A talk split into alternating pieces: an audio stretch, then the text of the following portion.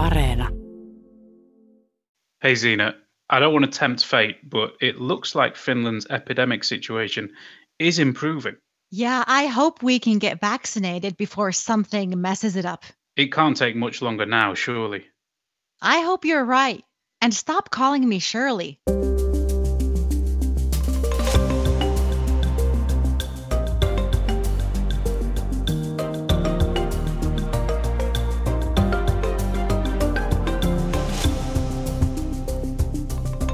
And welcome to All Points North, the podcast that's all about the experience. I'm Egan Richardson, and joining me, as usual, is Zena Iovino. Welcome, Zena. Hello, Egan. Happy Thursday. Now, this week we're starting off with a story that's lit up social media. It's about Thin Nguyen, a Vietnamese student in Tampere who was looking for a job earlier this year. It's a tough job market at the moment, particularly because of COVID. It can be difficult for anyone getting all your ducks in a row, especially for students. But you know, unpaid internships or ones that pay very little can be problematic. While it's great to gain real world experience, it's an opportunity that's often only accessible to those whose parents can support them while they work for low or no pay. Yeah, or for those who really, really scrape by uh, or have to work two jobs. Um, and it's even harder for foreign students who have more limited networks. But Thin eventually got an offer. Uh, it wasn't easy. Uh, the job offer only came after three interviews, and it was from a company in Helsinki. It meant he had to pack up everything and move to the capital, quit his jobs, and relocate in a matter of weeks. And the salary was pretty low 700 euros, with a promise that it would rise after the first three months. But he figured a job's a job and he needed one, so he took it. So that was problem solved, or was it? Not so fast. Uh, he was all set on the move, but four days before he was due to start, the job offer was withdrawn. Here's Thin explaining how that felt. At first, I couldn't believe in what I saw honestly, I thought it was a mistake made by the HR team. I held me back to stay calm and read every single word of the job offer rescission letter. I immediately realized that I got into a big trouble since I had canceled everything in Tampere at that time.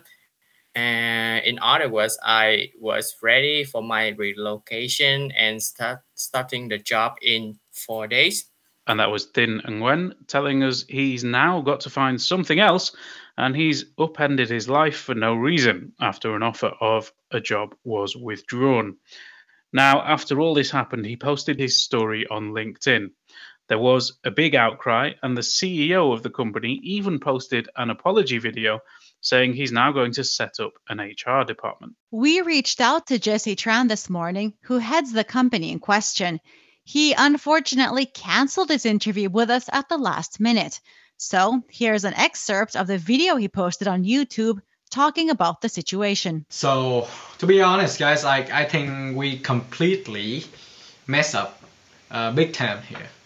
So, our company offered him an internship position at our office in Helsinki, and uh, he accepted uh, the job offer and of course was in the process of moving his base from Tampere to Helsinki of course. However, uh, during the transition period, our team happened to uh, find more suitable long-term candidates and uh, we stupidly and disrespectfully decided to rescind the offer from them and give it to somebody else. This is totally and seriously a shameful and unprofessional act from our part, sadly. And uh, on behalf of Rens and myself personally, I would like to say sorry. Uh, and I would like to apologize directly to Mr. Ten as well as everybody else that we have let down. As a small startup, we have not had a complete and competent HR process. and it shows, as you can see, in these stupid uh, mistakes that we make here. But that is no way an excuse. And there we heard from Jesse Tran of shoe startup Rens. Now, Thin is talking to lawyers and has not yet spoken to the CEO, but the online debate suggested that interns working for low pay or even no pay are pretty common in Finland, just as in many other countries. So we asked Salla Hakokengas of the trade union's Summer Workers Helpline what interns should do if they fear they're at risk of exploitation. There are no quick fixes or easy answers, it seems. Even if you have a written agreement, that doesn't give you absolute protection against breaches of contract or problems in work life in general. And that is why we also recommend that you, as soon as you get a job, you join the union of your field.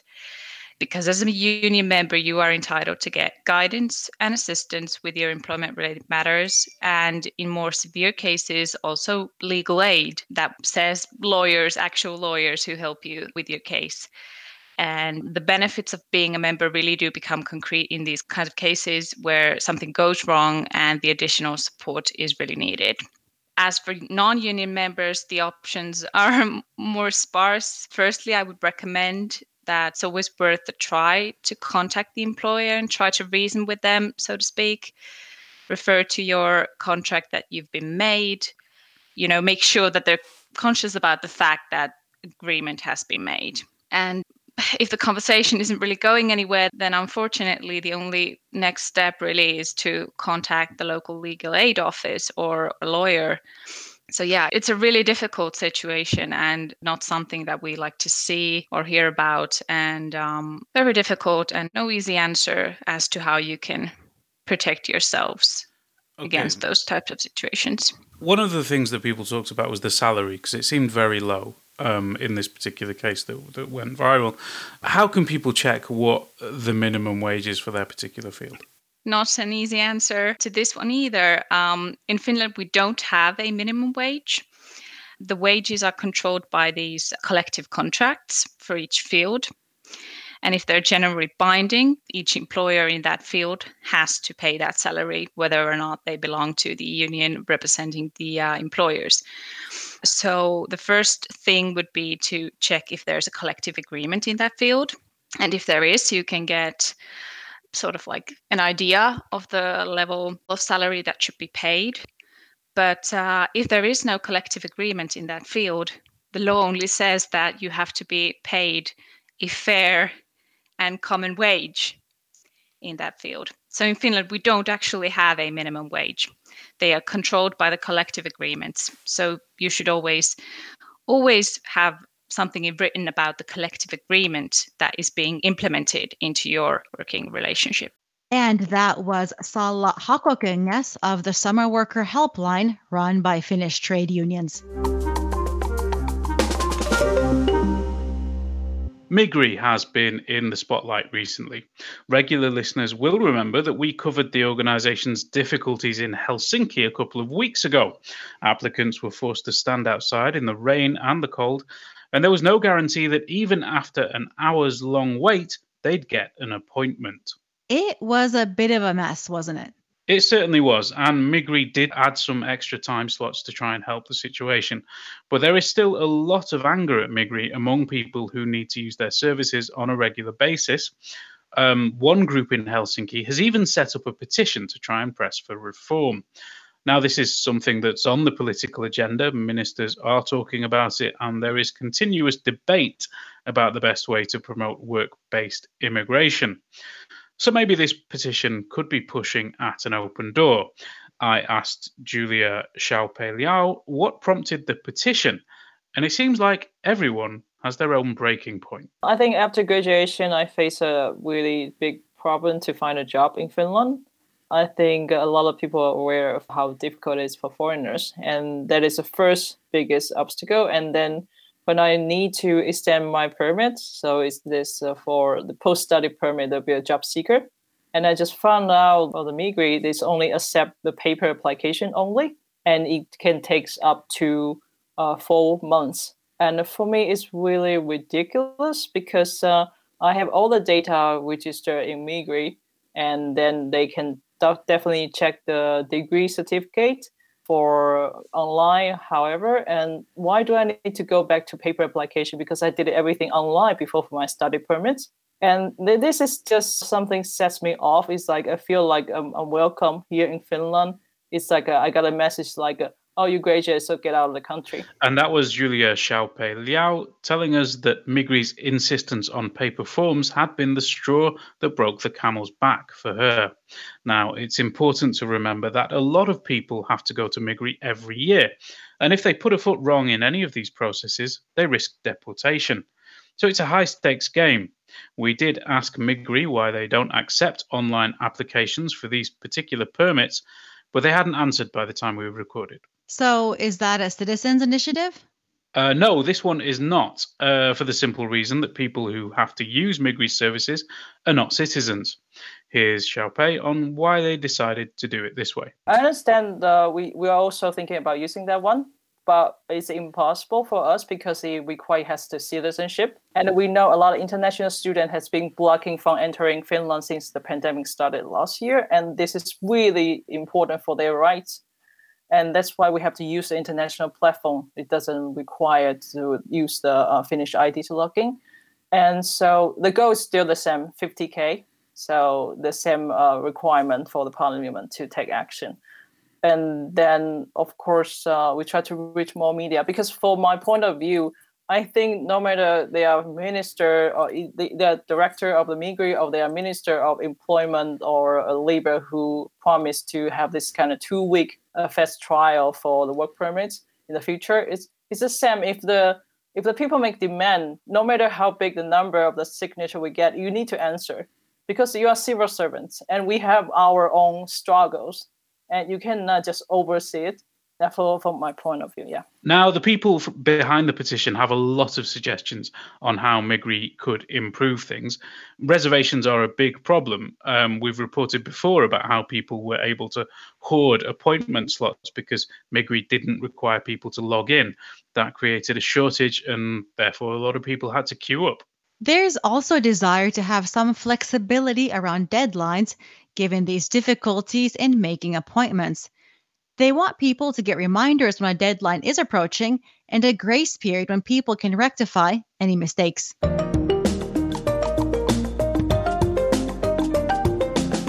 You can join the conversation too. Let us know what you think on Facebook, Twitter, and Instagram. You can also leave a voice note or text on WhatsApp. Our number is plus 358 44 421 0909. Is it time for a bit of politics? It's always time for politics, Zena. Maybe for you. And for our listeners too. Um, Matti from Warrington has been in touch again. Uh, he said on WhatsApp that he's been waiting for an interview with Sanna Marin, just like us.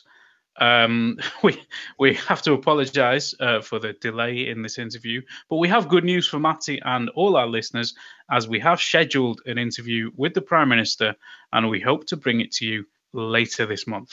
Hope being the operative word there. Well, yes, as we have learned recently, anything can happen to the PM's schedule, but we have a booking and will prepare as normal. Matti also replied on the vexed mobile phone question. He says he gave his kids phones when they turned 11. That's quite late by Finnish standards. It really is. It's a lot later than Finnish kids um, tend to tend to get their first mobile phone, but I guess it's partly to do with independence. But is there, are there some other impacts as well? Let us know uh, via the usual channels, and we'll continue the debate in future weeks. So, what else is happening on the political front? Well, Yle's election compass is open for candidates to answer ahead of the big launch next week. It's a great way to reach people and it will be translated into English, or most of it will. We have not done the local questions for all 300 local councils, but the bulk of the machine will work as planned. And that's coming out next week, so you politics nerds will have lots to keep you going. There's another big story at the moment, isn't there? Yes, the EU stimulus package remains on the Finnish political agenda after Parliament's Economic Affairs Committee gave it the green light, saying it would be beneficial to Finland. It now goes to a vote next week, and that could end up as a knife edge decision for legislators. The National Coalition is right at the center of things, isn't it, Egan? It certainly is. Um, so they said they would abstain on this vote as they are not that happy with the package, But they also don't want to stop it going through, as that would have big consequences across Europe. And even though it requires a two thirds majority, if the NCP abstains and all government MPs vote for the package, it goes through. However, as we said last week, straight after that decision was announced, some of the National Coalition MPs said they would actually vote against the package as it was such a matter of high principle for them, and they were so opposed to the package. And that changes the maths again regarding the two thirds majority required. And now there's pushback the other way. Yeah, after I think it was three or four NCP MPs said last week they would vote against the package, the more liberal and pro European wing of the party has been a bit more vocal. Uh, they've said that they might also ignore the decision by the party leadership to abstain and instead vote for the package to try and ensure it goes through. So at this point, the group discipline is really in tatters, and it's going to be quite interesting to see how that pans out. Um, the vote is next Wednesday, so there's still lots of time for some twists and turns. Some might think that the NCP would be suffering in the polls right now. Uh, yeah, they, they might, but uh, as you know, they're not at all. This month's Yle poll, which was out on Thursday today, uh, suggests that the party has actually gained support and has dislodged the Finns party as the best polling group. It's only a poll, uh, it's not an election, but it shows their dilemma. Their Eurosceptic wing's stance might actually be popular among voters. So this week you've been looking at vaccine rollout plans, isn't that right? That's right. Things are going to slow down a little bit this month because now is the time when vaccine centers need to start ramping up second jabs for people. That means there are fewer appointments for people who need their first COVID shot. This is to do with Finland's vaccine strategy in having a 12 week gap between vaccinations, right? Yes, Finland has opted to space out the jabs by 12 weeks to increase the number of first shots available. Another thing slowing down vaccinations now is the decision to administer a different mRNA vaccine to people under 65 who received AstraZeneca for their initial shot. As you remember, last month, health authorities said they would limit AstraZeneca to those aged 65 and over following reports of potentially deadly blood clots in a very small number of younger adults. The good news is that vaccine deliveries are picking up, and right now it looks like most adults will have had at least one jab sometime in July. But we do know someone who's gotten their first jab this week our producer, Mark Odom. Um, Mark, I'm guessing the Wi Fi has improved a lot now, right? Um, I don't know what you mean by that, but yeah, it's much better, thanks. yeah, apologies for the terrible joke. Um, the, the, the, referencing a uh, vaccine conspiracy theory which has no basis in fact whatsoever. Um, complete nonsense there. Oh, but, it must be all you... the conspiracy websites you visit. well, they they have seeped through into some some mainstream sources. But um, Mark, uh, why don't you talk us through the process? Uh, how did you book? Well, um, my wife was keeping a very close eye on the city of Helsinki's coronavirus website um, for the past couple of weeks, and actually three weeks now. And my and she told me on Friday or Saturday that my age group was opening up on Monday morning, so just a few days ago, and and then, of course, I ended up checking several times over the weekend to see if they'd open it up early. And in all the excitement, I was it was a little hard to sleep on Sunday night. And when I woke up for the third time at about 3:30 uh, in the morning, I checked the site again and saw that I could book an appointment and made a reservation for Tuesday morning.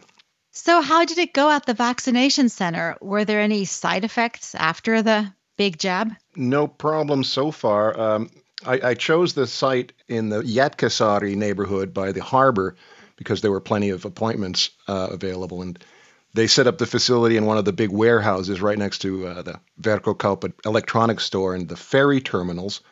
And the place was very big with a lot of friendly, helpful staff wearing face masks who were telling people where to go depending on their age or risk group. And I was told to take one of the many socially distant chairs and waited for about three minutes, five minutes at tops, and then it was my turn. It was a very smooth operation.